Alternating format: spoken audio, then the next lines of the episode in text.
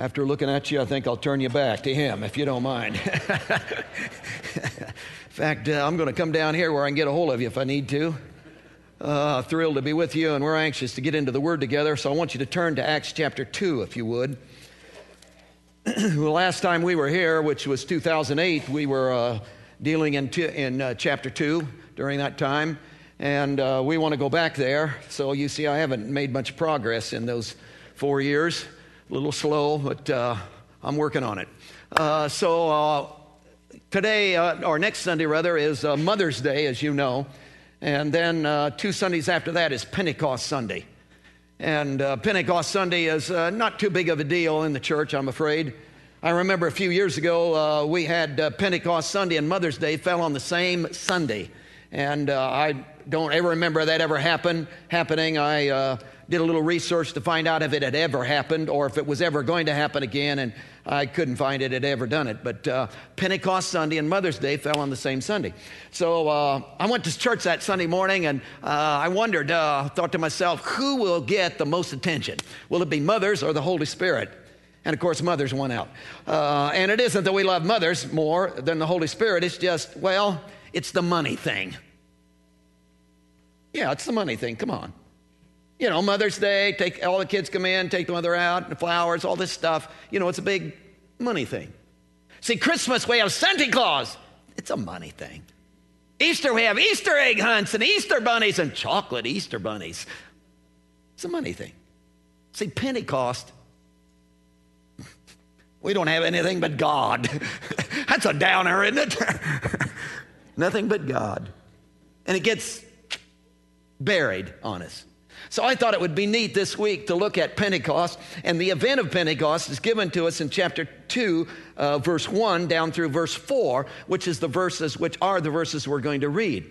Then tonight, uh, we're going to deal with that this morning, and then tonight we're going to look at verse twenty-five, twenty-six, twenty-seven, and twenty-eight of Acts chapter two.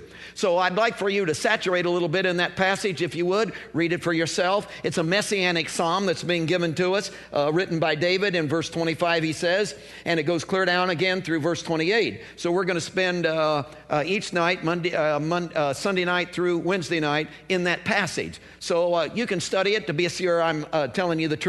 Or if you find out something I don't know, please tell me, and then I'll preach it across the country, and people will think I'm great. So uh, I invite you to do that. So that'll be tonight, so I'm anxious for you to be here, and we'll get into that passage together. But for this morning, to introduce all of that, we want to look at chapter two, verse one, uh, down through uh, verse four, which is a description of the Pentecost event. Now, Luke is writing, of course, and uh, he has uh, all kinds of words to choose from, all kinds of words, as you can imagine, and deep words. The Greek language is phenomenal. And as he was choosing words, inspired by the Holy Spirit, no question about that, it's significant that he could take the entire Pentecost event, wrap it up in four verses, and hand it to us. And the depth that's in these four verses. Oh, anxious to get into it with you. Look at chapter two, verse one. When the day of Pentecost had fully come, they were all with one accord in one place, and suddenly there came a sound from heaven as of a rushing mighty wind, and it filled the whole house where they were sitting. Then there appeared to them divided tongues as of fire, and one sat upon each of them. And they were all filled with the Holy Spirit and began to speak with other tongues as the Spirit gave them utterance. Now you'll note in verse one, when the day of Pentecost had fully come, that he's pinpointing, what he's doing is he's pinpointing the exact day, the time when the Holy Spirit came upon us. The new covenant has been introduced. See, all this time, the Holy Spirit, all this time we've been in an old covenant. God's over there, I'm over here, he's telling me what to do, I've got to do it. Now, at this event, we're moving into a brand new era. It's called the new covenant. And the new covenant is produced, of course, by his death, resurrection, ascension, and now the outpouring of the Spirit. And the new covenant is going to be God's not over there anymore. Oh, he's in here. Isn't that phenomenal? That alone is just, wow.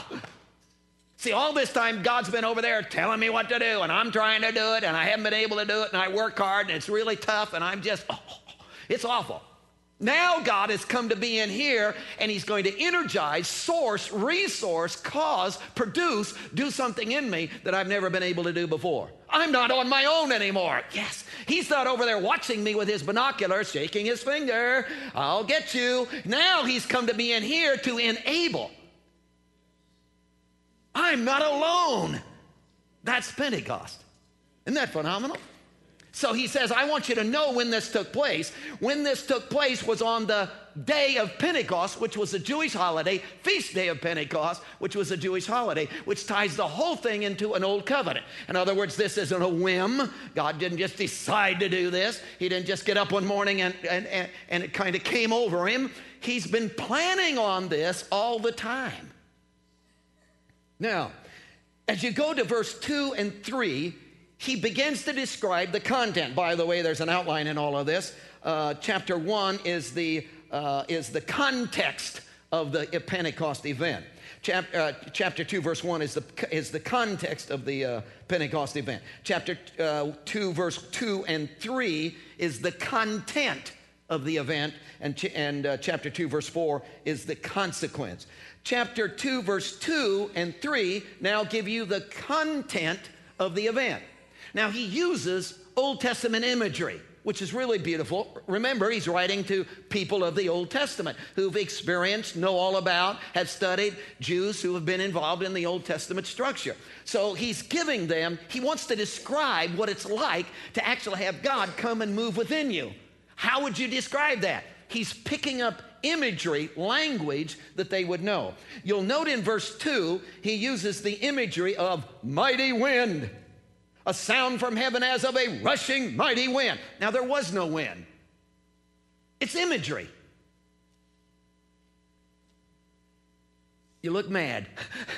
I'm sorry, there's no wind. There was no wind.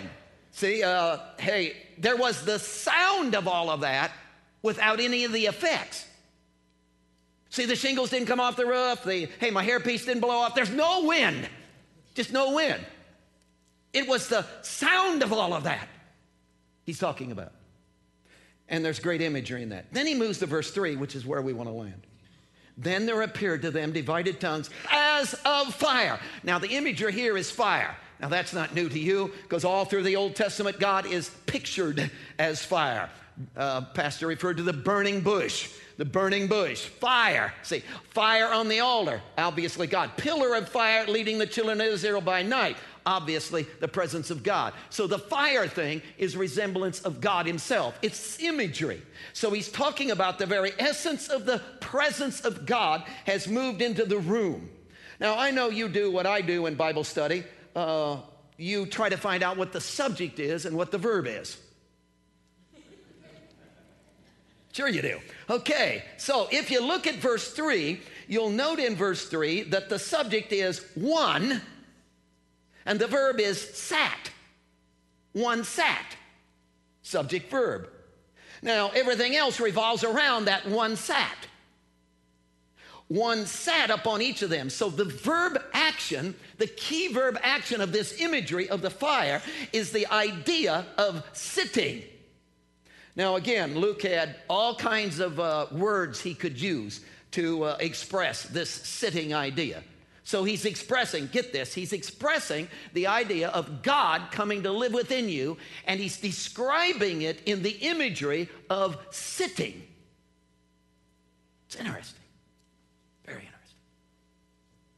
Now, again, Luke had several words he could have chosen from to Uh, have the sitting idea. For instance, there's a Greek word that means you come into the sanctuary, you walk down the aisle, you plop yourself in the pew, and there you sit. It's the ordinary word for sit. Didn't use that word. He could have used the word uh, that has the idea of abiding, like the vine and the branch, abiding kind of concept, hovering, abiding, uh, resting, that kind of lounging, that kind of an idea, uh, remaining, that kind of an idea. But that's not the word he chose. This is an unusual word. This word that he uses right here, the Greek word that's translated sat, is used forty-six times in the New Testament. Oh, this is awesome. forty-six times in the New Testament. Now, there's some argument about one or two, but not in my mind, but in some people's minds. But I want to propose to you that the emphasis of the word, all forty-six times it's used, is always gives you this one imagery. And the imagery is this: a person of great authority coming to sit in a place of great authority. I want to propose to you that all forty-six times, again, there's a couple arguments on, there's an argument on a couple of them, but the emphasis is on a person of great authority coming to sit in a place of great authority. That's the usage of the word. I want to show you, I want to back that up with some proof to you, so you just don't take my word for it. For instance, stay right in the book of Acts. Go to chapter twenty-five, if you would. That will be easy for you to find. Chapter twenty-five, verse six. Paul is out on his missionary trips, and these Jews have been following him around, pestering and causing trouble, and trying to get him uh, uh, in before the court. In fact, in chapter twenty-five, there is a king by the name of Festus, and this king is going to uh, interview, oversee, interrogate the Apostle Paul. And if you uh, will go down to, uh, in chapter twenty-five, if you go down to verse six, uh, you'll read these words. And when he had, Festus, had remained among them more than ten days, he went down to Caesarea. And the next day, sitting, there's our word, on the judgment seat, he commanded Paul to be brought to him. This is a king sitting, ah, person of great authority, sitting in a place of great authority. That's the word. There's the image. You're a king. Let me give you another one, since that excited you. Go to chapter twelve. In chapter twelve of the book of Acts, you see the same identical uh, picture, and that is chapter twelve. Go down to verse twenty-one. In chapter twelve, verse twenty-one, Jews again are after Paul in these missionary trips. It's Herod the king this time, and here's what it says in chapter twenty, uh, chapter twelve, verse twenty-one. So on a set day, Herod, arrayed in royal apparel, sat, there it is, our word, on his throne, and gave an oration to them. So again, it's the picture of a king. He's a person of great authority who's sitting in a place of great authority. Now that's two out of the forty-six. We only got forty-four more to go. And we won't do all forty-four, but when I see on your face that you've comprehended what this word means, then we'll move on. Please, hurry. Oh, I want to tell you this before we move on. I've also discovered that this word, and this is more phenomenal than anything I've told you up to this point, this same word, person of great authority, sitting in a place of great authority, this word, oh, wait for it, is the only word used in the New Testament, exclusively, no arguments, for Jesus sitting at the right hand of the Father. Yes, isn't that phenomenal? When the writers of the New Testament want to describe a person of great authority, Jesus, sitting at the right hand of the, of the Father in, in King of Kings and Lord of Lords, in majesty and power, this is the word that's used. Oh, let me give you some examples of that. For instance, stay right in chapter two of Acts. Go down to verse thirty.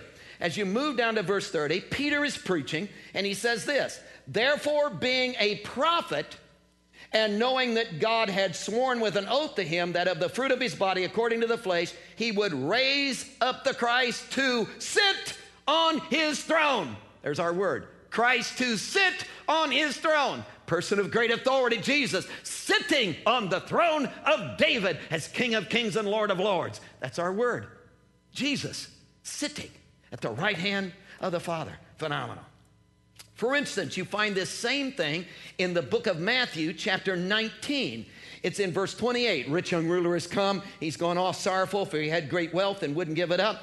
And uh, the disciples came to Jesus, said, we've left all to follow you. What are we going to get? And if you look in chapter nineteen, if you go down to verse twenty-eight, here was Jesus' answer. He turned to the disciples and said in verse twenty-eight, assuredly, I say to you, that in the regeneration, when the Son of Man sits on the throne of his glory. Oh, that's our word.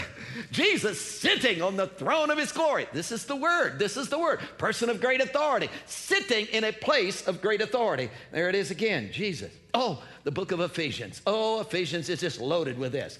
For instance, he talks about the heavenly realms, what's going on out there with the worlds you cannot see. And as he talks about the heavenly realms, go to chapter one of the book of Ephesians. Look at verse twenty. He talks about the great power of God that raised Jesus from the dead. And here's what he says about it. It's the power of God, he said in verse twenty, which worked in Christ when he raised him from the dead and seated him. That's our word. Seated him at the right hand in the heavenly places. Same word.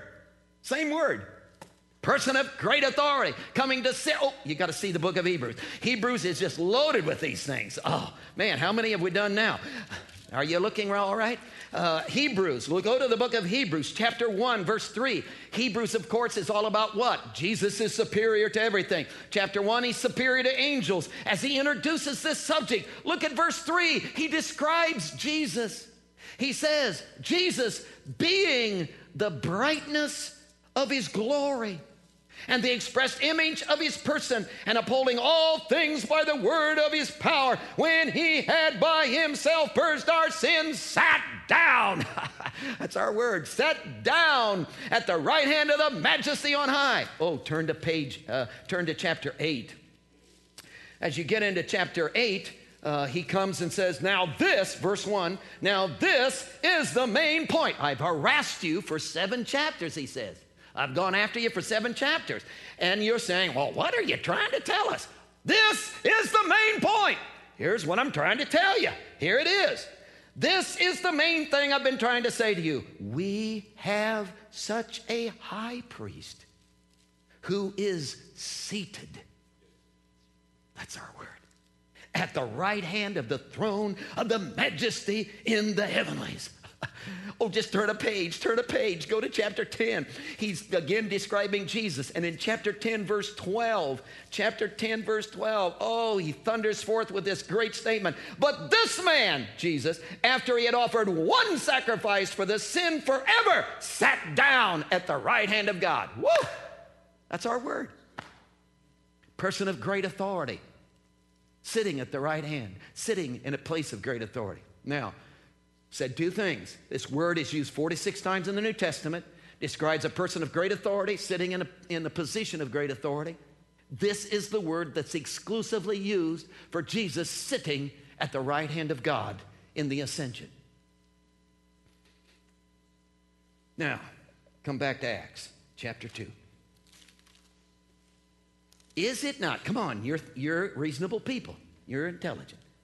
Is it not significant, folks, that when he came to describe, when Luke came to describe the Holy Spirit, the Spirit of Jesus, the new covenant, God coming to enter into the flesh of man, what we call being Christian, when he comes to describe what a Christian is in the new covenant, he picks out the sitting word that describes Jesus sitting at the right hand of the Father.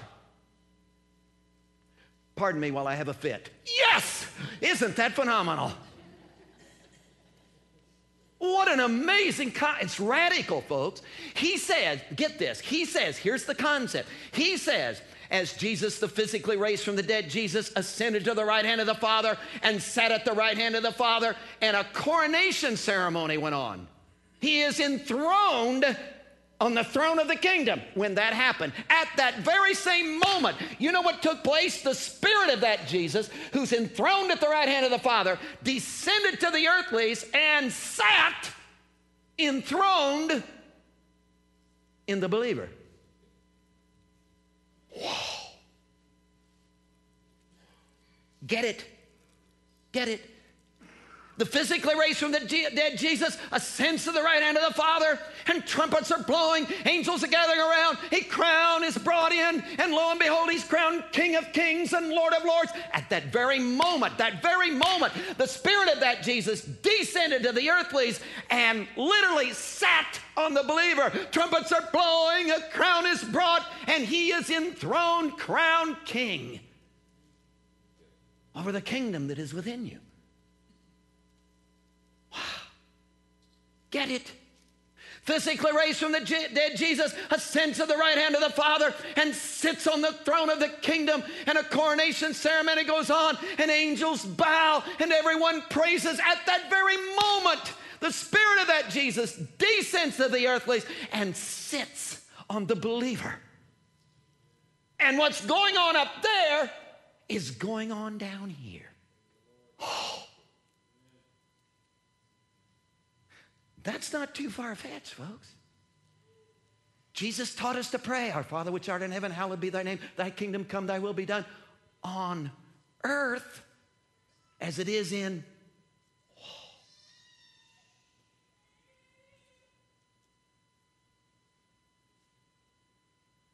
Phenomenal. The picture of what it's like to be a Christian, to enter into the new covenant, to actually have God indwelling you. Oh, he's sitting on me. Now, you say, "Well, preacher, that's, uh, hey, that's nice concept, a good theology. But uh, let's get practical, okay? Let's get down and dirty." Look at verse three. "Then there appeared to them divided tongues." Now, the old King James Version that I grew up on said cloven tongues, which I always thought something that a cow ate, but evidently not. The idea of the word is separating, dividing, separating. Now, I don't know how you want to picture this in your mind. Don't care uh, how you picture it. How, whatever imagery you want to use, whatever satisfies you, it's okay with me. But into this room came one object. That's the imagery of the passage. In this room, into this room where there were one hundred twenty disciples, one object came in. Oh, here it came. "And as it came in, the, that one object began to divide up into, obviously, one hundred twenty pieces. And one of them went over and sat on each of them," the one hundred twenty.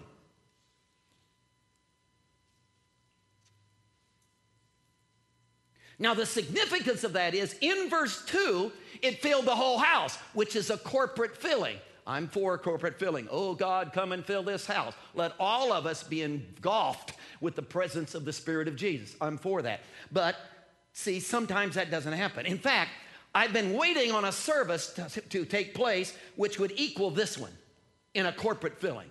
I'd like to be in a service where God just came and whoa, and the service just went on and on and on. You probably think it does anyhow, but went on and on and on and on. But I've never been into a service that I thought was equal to this one right here. So I'm hanging around saying, when is it going to happen? Hope it happens before I die. Maybe it'll happen this Sunday. Duh. I'm just always waiting. Why isn't it happening? Well, you know how that goes. Well, it didn't happen because we didn't pray enough. Well, how much is enough? We missed it by a half hour. Oh, I doubt it. Well, why isn't it happening? Well, we got hypocrites in the church. Who's the hypocrite? Well, you are. It couldn't be me. So it must be you. I run you off. Well, good. Now we're going to have a corporate filling, but it still doesn't happen. Must be you. Oh, get rid of you. Must be you. Get rid of you. Must be you. Get rid. Well, must be my wife, because we're just down to her, me and her. Get rid of her. It still doesn't happen. This is awful. So I've come to this conclusion. I'm moving out of verse two into verse three. It's the personal filling. See, there wasn't just a corporate filling of a group. There was an individual filling. And whatever you do, whoa, I can be filled. You can go out and operate on your own. Help yourself. You can be, hey, go do your own thing, man. It's okay. I'm not going to criticize you. Go do your own thing, but I don't have to. Whoa, I can be filled. God can actually come and live inside of me. And in intimacy, I can know.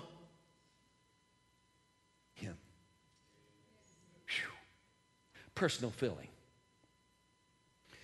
Now, I don't know how you picture in your mind Jesus sitting at the right hand of the Father. But here's God the Father. You can't see him. He's spirit. Bible's clear on that. You can't see him. Here's Jesus sitting. And he's physical.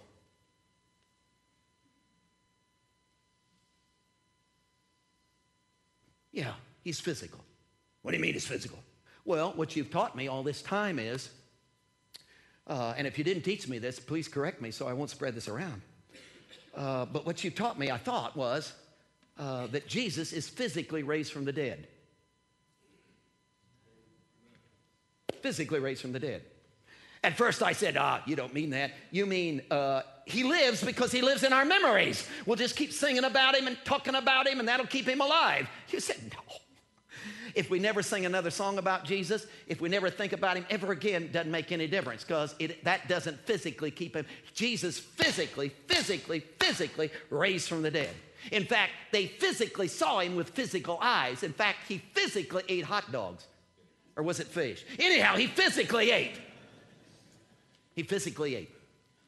So he had a digestive system. Well, he passed through the walls. I know. Sat down at the table and ate. I know. How can you do that? Oh, you've watched Star Trek. You can figure that out. So here's Jesus, the physical Jesus, who has ascended to the right hand of the Father. You taught me physical. So I said, okay, I'm buying into that. In fact, you went on to say that not only was, phys- was he physically raised from the dead, but he physically ascended. That there were twelve or eleven disciples hanging around, maybe more, but hanging around watching him, and with their physical eyes, they watched while Jesus woo and disappeared behind a physical cloud, and that he physically ascended from their eyesight. That's what you taught me. So you taught me he was physically raised from the dead. He physically ascended. In fact, you even went so far to tell me that Jesus was physically going to come the second time. That's a lot of physical. So folks, I propose to you, if he physically raised from the dead, physically ascended, and physically is coming back, he must be physical now. So here he is with this throne, and he's physically sitting on this throne at the right hand of the Father. However you want to picture that, it's fine. Physically sitting on this throne. Now, here's the concept. I want you to get this. This is not hard. We understand that when he's physically sitting on this throne, he's Lord over all, which includes the throne.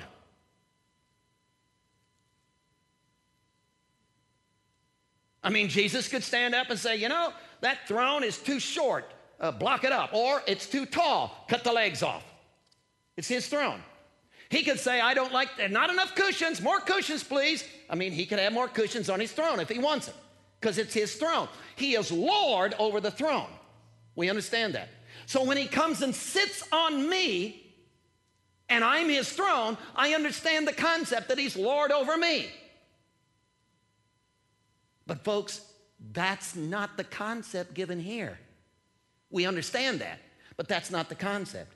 See, when you say that he's sitting on his throne, the emphasis is not he's Lord over the throne. The emphasis is the throne becomes the platform from which he ushers forth his authority. And he reigns from the throne. Now, we know he's Lord over the throne. That's in the background. But the concept is that he reigns from the throne and exerts his authority into the kingdom from this throne. It's the platform from which his authority begins to move.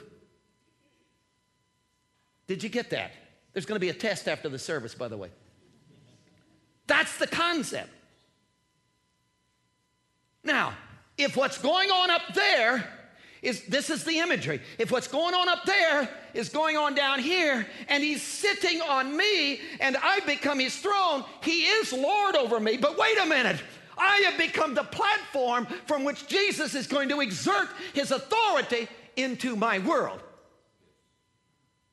Now, if he's just Lord over me, then he's my boss, brother. I got to do what he tells me to do. Well, he'll smash me if I don't. He's bigger than I am. Okay, I'll do what he tells me to do. That, that's true, but that isn't what he's saying here. What he's saying here, he doesn't just reign over me. He reigns from me, and I'm an avenue for his authority in my society. That's important in the, in the passage. He doesn't just reign over me. If he just reigns over me, then well, I got to discipline myself and shape up and get my act together. And aren't, isn't there discipline in Christianity? Oh, yeah, oh, yeah, oh, yeah. In fact, Self-control is one of the fruits of the Spirit. But folks, it isn't self-controlling. It's a fruit of the Spirit. It's self being controlled. Oh, can you imagine your life being disciplined by Jesus? Oh, all the stuff you've not been able to get under control. Whoa. And your life would become a demonstration, a flow of the authority and the power of God that would amaze your world. Oh, that's awesome. See, if he's just Lord over me, then, oh, I got to behave myself. He'll smash me. I don't want to go to hell. All of that stuff. But wait a minute. He isn't just reigning over me. He's reigning from me. So I'm going to march into my world and conquer and push back and dominate. And he is going to flow through me to conquer the sinful realm of my world. That's the passage.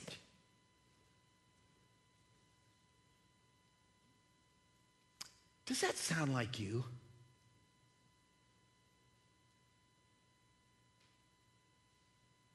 Well, preacher, I thought you were going to get practical. Okay, let's get real practical. What's the result of that? If Jesus is coming to sit on me, and I'm his throne in my world, and he's going to reign through me, and he's going to exert his authority and power through me, what's going to be the result of that? In the passage, it's impossible things begin to happen.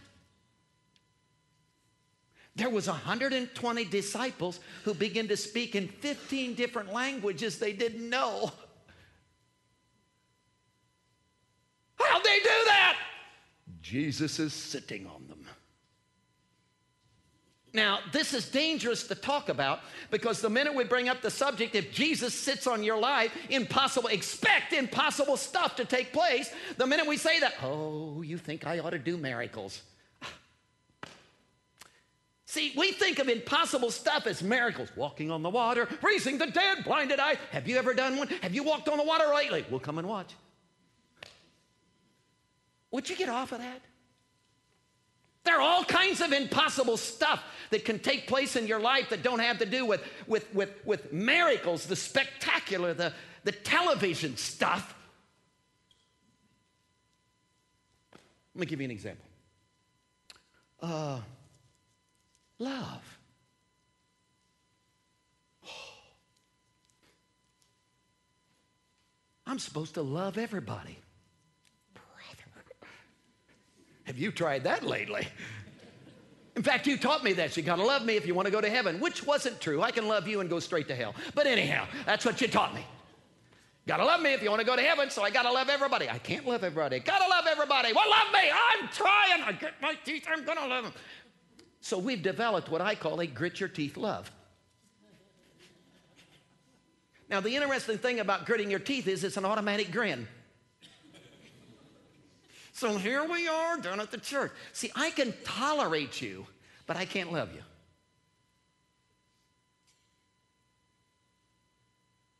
See, on Sunday morning, I can tolerate you if you sit over there. But love you? So I got this grit your teeth. You're sitting in my pew.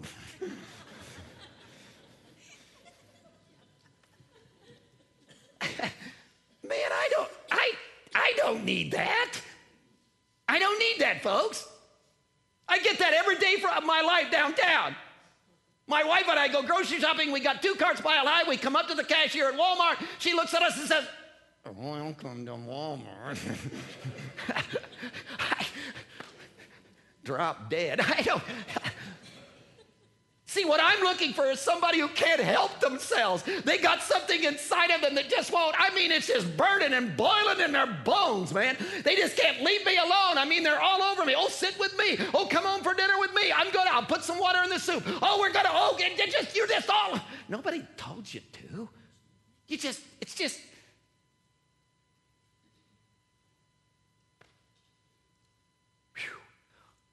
Wonder what having something like that inside of you would do to your son-in-law.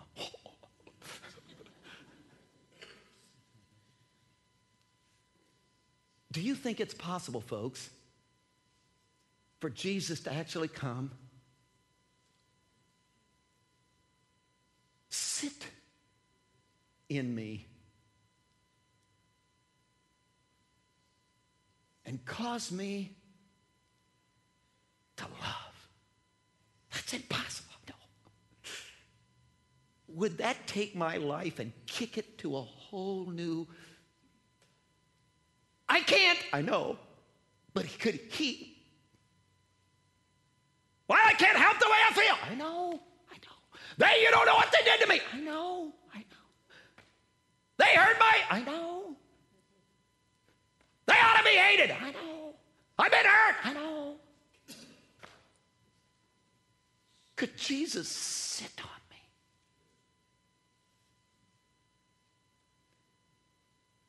Do something impossible.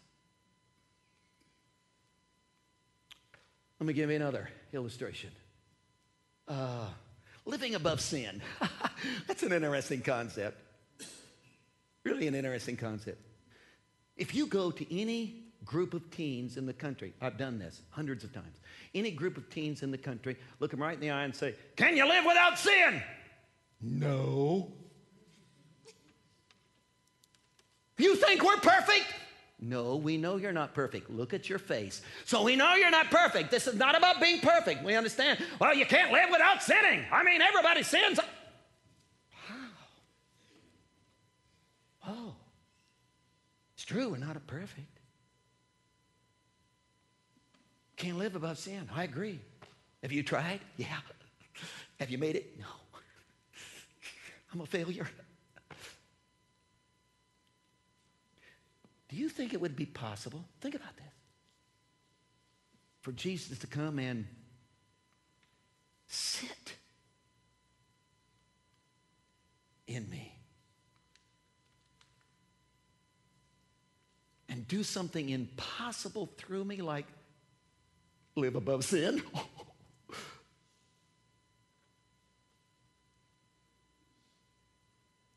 Well, you can't. I know. I've tried. I have too. Nobody, I know. Could that be the reason for the new covenant? That he would come and be inside of me and sit on me, and his authority and his power would take me to, I could begin to live like I can't live, be what I can't be, act like I can't act, love like I can't love, know what I can't know.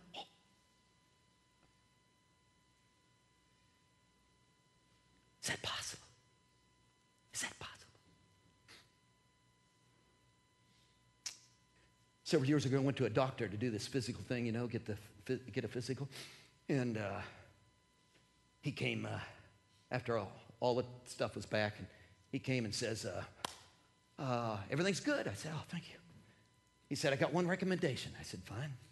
He said, "I think you ought to gain ten pounds." I said, "What? I've been working like a dog to keep ten pounds off."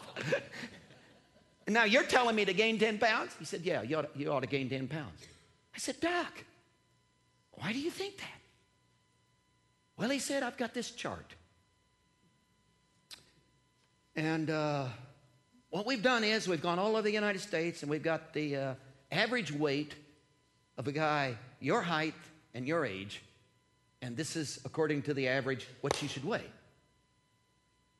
I said, Doc, you're an intelligent person. I can tell by your writing. You're an intelligent person. That's the dumbest thing I ever heard of. Throw the chart away. No, he said, this is, you should, no, Doc, not going to. Not going to gain ten pounds. That's stupid. That's the ridiculous, most ridiculous thing I ever heard of. I said, where'd you, that chart, what, you mean to tell me, Doc, if you went around the countryside and everybody my age and my height, who was a male, weighed five thousand pounds, I should weigh five thousand pounds? That's ridiculous. I was explaining this to a, to a friend of mine who's in manufacturing, and he said in business, think about this, in business we call that dumbing down.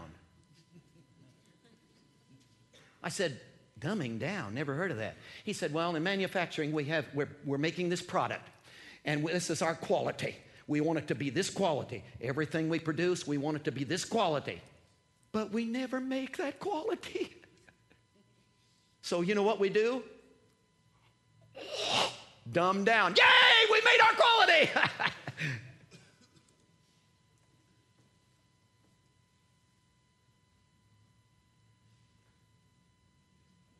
You don't suppose we've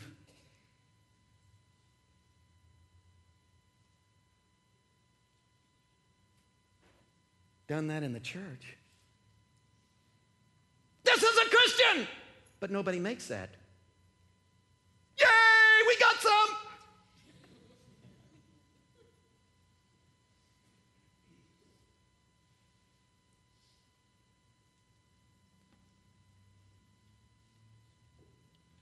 Well, I know I shouldn't, but...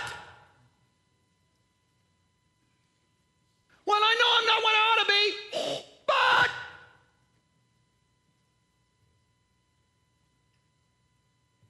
Do Christians win others for Jesus? Yeah, but... Does it bother you that the divorce rate is higher in the church than it is outside the church? Ooh!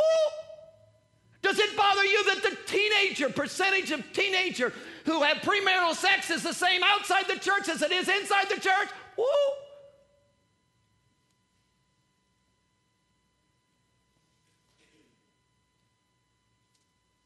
My next door neighbor, he gets all upset, yells, screams, and cusses. I get all upset, I yell, scream, and... Woo!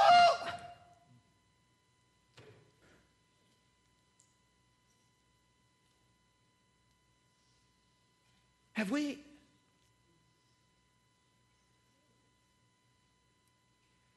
Now, folks, you look like I'm scolding you. I'm not. This is not a finger in your face. Come on. You know what this is? Oh, folks, do you know what we got ourselves into? Do you know what Pentecost is all about? Do you understand that an outside God has actually come to be inside? And we're not on our own! We can actually be empowered by God, and you can be the person you ought to be. You can be the dad you ought to be. You can be the mom you ought to be. You can live like you ought to live. You can love everybody. You can live above sin. You can overcome. You can have victory. You don't have to be into pornography. You can. Your thought process can be pure. Yay! He has come. And he's sitting on me.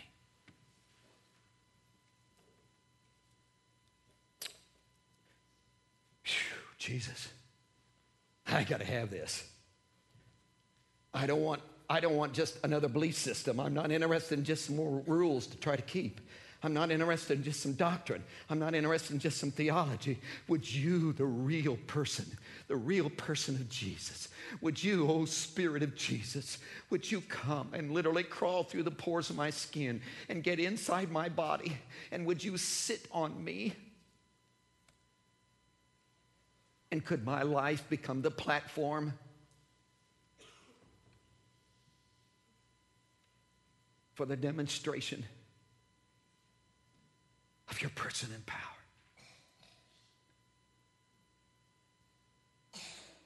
I see it, God. I see it in my family.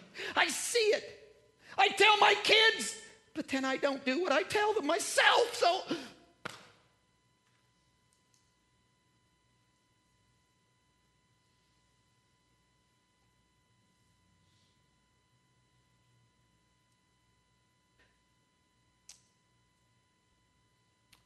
I'm, I'm going to get on my knees, Jesus, today, right now. I'm, going, I'm coming to the altar, Lord.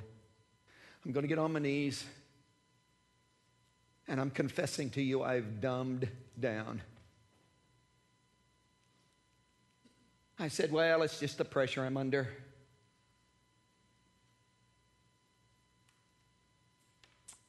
It, it's, my, it's my marriage. It's my... Well, it was this job. It's this job. Well, God, I've done all kinds. Oh, could you sit on me?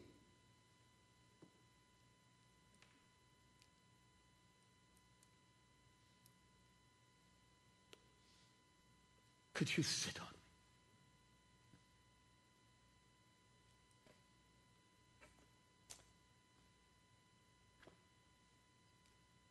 Heads are bowed. If you're, uh, you're just sitting here together, if you're quite content,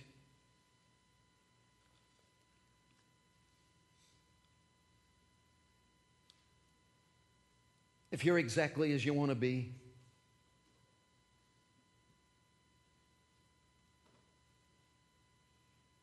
if you're without struggle,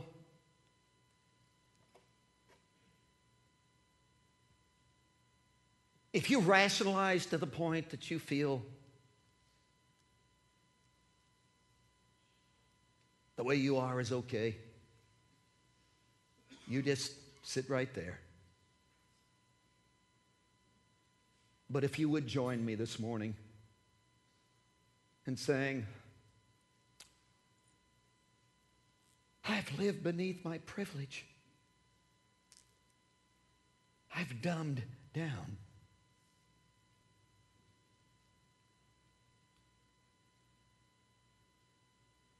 God wants to do more in me than what I've permitted.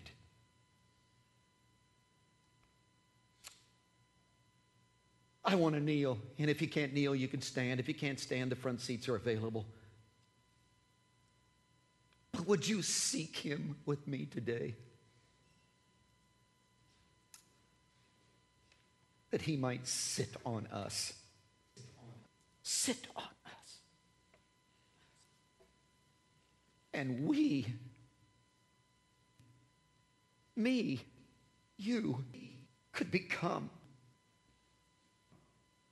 the demonstration of his person. Our altar's open. Would you join me in seeking him? Be obedient.